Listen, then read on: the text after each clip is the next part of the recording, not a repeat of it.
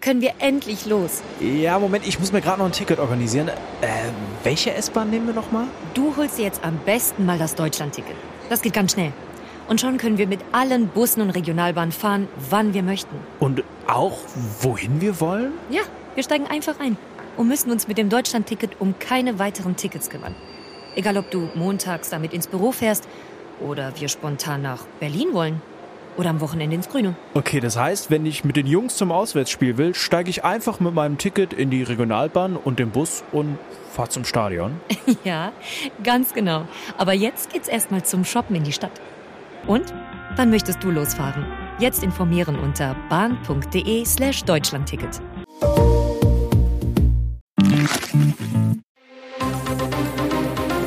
Das Bild News Update. Es ist Dienstag, der 23. Januar und das sind die Bild-Top-Meldungen. Ausländer in die Bundeswehr, geht dieser Schuss nach hinten los? Nicht so der klassische Terrorist, warum Jauch im ägyptischen Knast landete. Halbfinale jetzt ganz nah, Handballer siegen nach Kaputtbefehl. Ausländer in die Bundeswehr, geht dieser Schuss nach hinten los? Weil zu wenige Deutsche dienen, sollen es jetzt Ausländer richten. Verteidigungsminister Pistorius erwägt, Ausländer zur Bundeswehr zu holen. 20.000 Soldaten fehlen aktuell. Statt 203.000 verfügt die Truppe über rund 180.000 Männer und Frauen. Wir wären nicht die ersten Streitkräfte in Europa, die das tun würden, sagte Pistorius dem Tagesspiegel. Deutschland müsse kriegstüchtig werden. Tatsächlich gibt es Vorbilder. Zu den belgischen Streitkräften dürfen alle EU-Bürger im wehrfähigen Alter. Auch Dänemark nimmt EU-Bürger in der Armee auf, sofern sie die dänische Sprache beherrschen. Frankreich führt seine Fremdenlegion, Spanien rekrutiert aus ehemaligen Kolonien. Der renommierte Militärhistoriker Sönke Neitzel zu Bild. Die Frage wird unter Experten seit Jahren diskutiert. Die Grundfrage, so Neitzel, gibt es Loyalitätsprobleme? Kämpft ein Nichtdeutscher für ein fremdes Land? Was wird aus dem Prinzip vom Staatsbürger in Uniform? Der Historiker Michael Wolfsohn von der Universität der Bundeswehr in München hat den Soldatenmangel vor Jahren vorausgesagt. Jetzt sagt der Bild, wir erleben einen dramatischen Rückfall in frühere Jahrhunderte. Landesverteidigung wird wieder zur Dienstleistung, weil die eigene Staatsbevölkerung nicht mehr zur Verfügung steht. In seinen Augen eine gesellschaftliche Bankrotterklärung. Für Ex-Verteidigungsminister Franz Josef Jung war der Grundfehler die Abschaffung der Wehrpflicht, aber das sei Geschichte und nun müsse man damit eben umgehen und über Alternativen nachdenken. Acht Stellungen im Jemen angegriffen, neuer Militärschlag gegen Houthi-Terroristen. Die USA und Großbritannien haben insgesamt acht Terrorstellungen im Jemen angegriffen. Ziel war unter anderem ein unterirdisches Waffenlager mit Raketensystemen und Abschussrampen. Australien, Bahrain, Kanada und die Niederlande sollen den Militärschlag mit Geheimdienstinformationen und Überwachungsmaßnahmen unterstützt haben. Die Houthi-Terroristen greifen seit Beginn des Angriffskriegs der Hamas-Terroristen gegen Israel immer wieder Frachter mit angeblicher Verbindung zu Israel an. Nach Pentagon-Angaben waren es seit Mitte November mehr als 30 Schiffe. Angesichts der Gefahren meiden große Reedereien zunehmend die kürzeste Verbindung auf dem Seeweg zwischen Asien und Europa durch das Rote Meer und den Suezkanal. Das hat mittlerweile erhebliche Auswirkungen auf die Weltwirtschaft. Erklärtes Ziel der USA und ihrer Verbündeten, die militärischen Fähigkeiten der Houthi zu schwächen. In der gemeinsamen Erklärung heißt es, unser Ziel bleibt es, die Spannungen zu deeskalieren und die Stabilität im Roten Meer wiederherzustellen. Aber lassen Sie uns unsere Warnung an die Houthi-Führung wiederholen. Wir werden nicht zögern, die Menschenleben und den freien Fluss des Handels auf einer der wichtigsten Wasserstraßen der Welt zu verteidigen. Nicht so der klassische Terrorist, warum ja auch im ägyptischen Knast landete. Darum beneidet ihn niemand. Bei Wer wird Millionär hatte am Montagabend eine Kandidatin nicht nur ein verrücktes Mitbringsel im Gepäck, sondern auch spannende Geschichten aus ihrem Leben. Die brachte Jauch ins Plaudern. Er beichtete eine Knasterfahrung. Er war mal zwei Stunden im Gefängnis, in Ägypten, so der Moderator, und legt abenteuerliche Details nach. Das war eine Fernsehsendung Anfang der 80er. Rätselflug. Da bin ich mit so einem Hubschrauber rumgeflogen. Dann bin ich neben den Pyramiden gelandet, aber in einem militärischen Sperrgebiet. Der Pilot kannte sich nicht so richtig aus. Da waren sofort ägyptische Soldaten. Die haben mich hops genommen und sofort zwei Stunden in eine Zelle eingesperrt. Ja, auch grinst. Die wunderten sich natürlich mit Hubschrauber und Kameramann. Ich war ja nicht so der klassische Terrorist. Glücklicherweise konnte ich auch seine Zelle nach zwei Stunden wieder verlassen. Als allzu schlimm hatte er seinen Aufenthalt zum Glück nicht empfunden. Es war recht schattig in der Zelle, sagt er. Das war in Ordnung. Für Jaus Kandidatin war der Abend nicht nur unterhaltsam, sondern auch erfolgreich. Sie erspielte 64.000 Euro. Halbfinale jetzt ganz nah. Handballer siegen nach Kaputtbefehl. Unser EM-Traum lebt wieder. Deutschlands Handballer schlagen Ungarn mit 35 zu 28. Damit stehen wir mit einem Bein im Halbfinale. Voraussetzung fürs Weiterkommen ist morgen um 20.30 Uhr ein Sieg gegen den Hauptrundenletzten Kroatien. Was für ein Kampf. In der zweiten Halbzeit pusht Bundestrainer Alfred Gislason seine Mannschaft, sagt, wir machen das weiter so, wir machen sie komplett kaputt. Die schaffen das Tempo gar nicht. Zwei Tage nach der Ösi-Ohrfeige zeigen die DHB-Stars Reaktionen. Ein Gesicht unseres Sieges, Julian Köster. Gegen die Ungarn bringt er uns ins Spiel, macht drei der ersten sechs DHB-Tore, ist mit acht Treffern erfolgreichster Schütze. Deutschlands Handballadler fliegen auf Platz zwei der Hauptrundengruppe 1. Durch Frankreichs 33 zu 28 gegen Österreich haben wir den Halbfinalsieg jetzt selbst in der Hand. Wie sagte doch Routinier Kai Häfner nach dem Patzer gegen Österreich, wir dürfen jetzt nicht auf dem Zimmer sitzen und rumheulen. Wer jetzt Trübsal bläst, der kann auch direkt nach Hause fahren. Mit breiter Brust geht's jetzt ins Endspiel ums Halbfinale gegen die Kroaten. Die Bayern und der unheimliche Fluch des Harry Kane. Seit Sonntag, seit der peinlichen 0 zu 1 Heimpleite gegen Werder Bremen, muss man die Frage ernsthaft stellen. Ereilt jetzt auch den FC Bayern der Fluch des Harry Kane?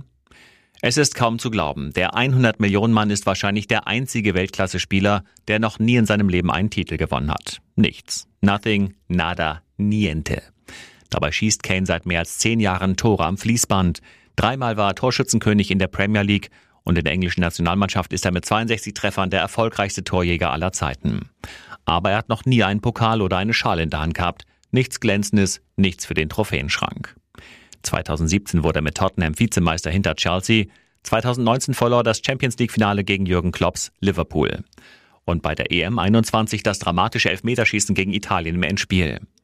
Was tut man, wenn man unbedingt eine Trophäe will? Man geht zum FC Bayern, zum Club mit der Titelgarantie. Elf Meisterschaften am Stück gibt es sonst in keiner anderen europäischen Topliga. Aber schon im Supercup gegen Leipzig gab es eine 0 zu 3 Klatsche. Kane kam erst in der 64. Minute.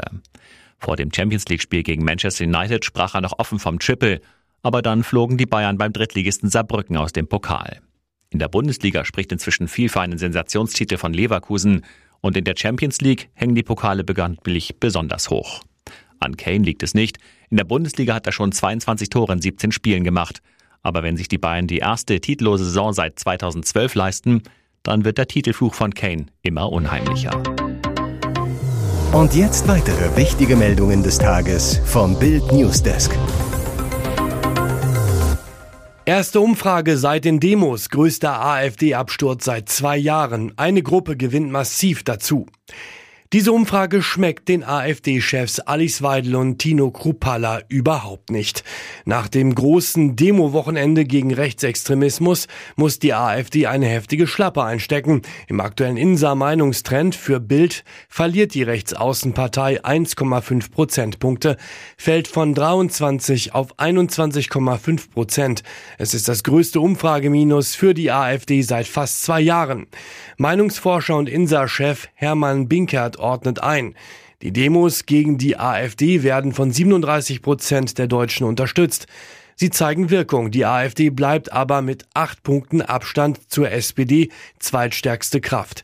57 Prozent können sich grundsätzlich gar nicht vorstellen, die AfD zu wählen. Allerdings die Ampelkoalition profitiert nicht vom Minus der AfD. Die Regierung von Kanzler Olaf Scholz kommt nur noch auf 31 Prozent. Sie liegt damit 21 Prozentpunkte hinter ihrem Ergebnis bei der Bundestagswahl 2021. Über den kräftigsten Zuwachs können sich die sonstigen Parteien freuen. Dazu zählt unter anderem das Bündnis Sarah Wagenknecht. Alles zur Umfrage gibt's auf Bild.de. Halbfinale jetzt ganz nah. Handballer siegen nach Kaputtbefehl. Deutschlands Handballer schlagen Ungarn 35 zu 28. Damit stehen wir mit einem Bein im Halbfinale.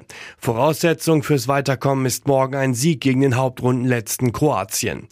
Was für ein Kampf. In der zweiten Halbzeit pusht Bundestrainer Alfred Gislason seine Mannschaft. Wir machen das weiter so, wir machen sie komplett kaputt. Die schaffen das Tempo gar nicht.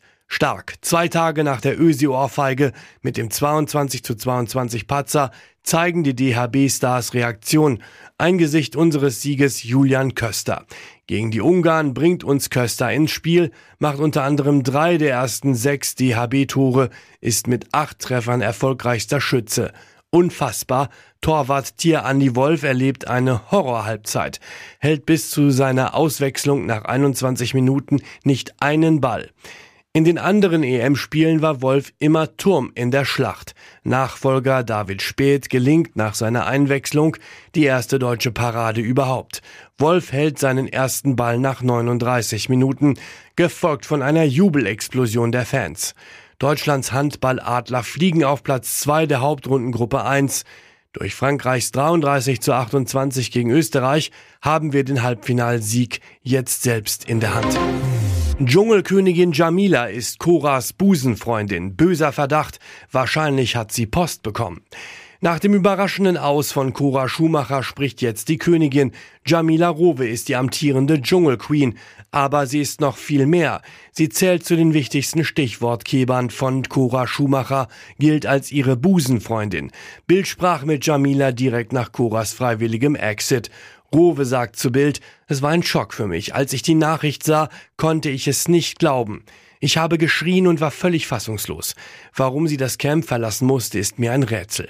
Jamila hegt einen bösen Verdacht, was Coras Verfassung durcheinanderwirbelte. Cora und ich teilen eine ähnliche Last. Wir beide sind durch Verträge gebunden, die uns zum Schweigen verpflichten. Bei ihr geht es um ihren Ex-Mann, bei mir um die alte Geschichte mit dem Botschafter.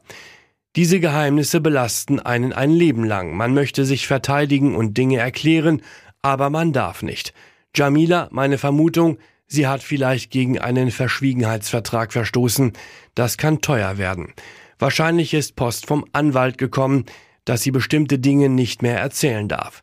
Das kann sie gebrochen haben. Wir hatten darüber gesprochen, dass solch ein Verstoß enorme finanzielle Folgen haben könnte.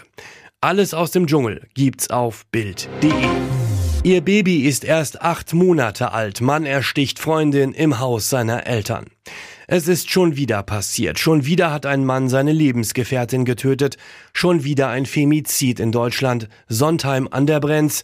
Eine 6000 Seelengemeinde bei Ulm in Baden-Württemberg. Schmucke zwei Familienhäuser, gepflegte Gärten, Doppelgaragen. Ein bürgerliches Idyll, in dem jetzt eine grausame Bluttat geschah. Matthias B. stach hier am Wochenende auf seine Lebensgefährtin Daniela M. ein. Staatsanwalt Maximilian Adis zu Bild. Der Mann wählte selbst den Notruf, ließ sich am Tatort widerstandslos festnehmen. Der Notarzt versuchte noch, seine Lebensgefährtin wiederzubeleben, zu spät. Die Frau starb noch vor Ort an ihren schweren Stichverletzungen. Das Motiv für die Tat ist noch unklar. Polizeibeamte befragten Sonntagabend die Nachbarn, um mehr über die Familienverhältnisse zu erfahren. Sie berichteten, dass der Mann in Oberkochen arbeite, wo Zeiss Messsysteme und Sensoren herstellt. Das Paar lebte im Haus seiner Eltern in einer Sackgasse eines Ortsteils von Sondheim. Matthias B. und seine Lebensgefährtin hatten ein acht Monate altes Kind. Er kam in U-Haft.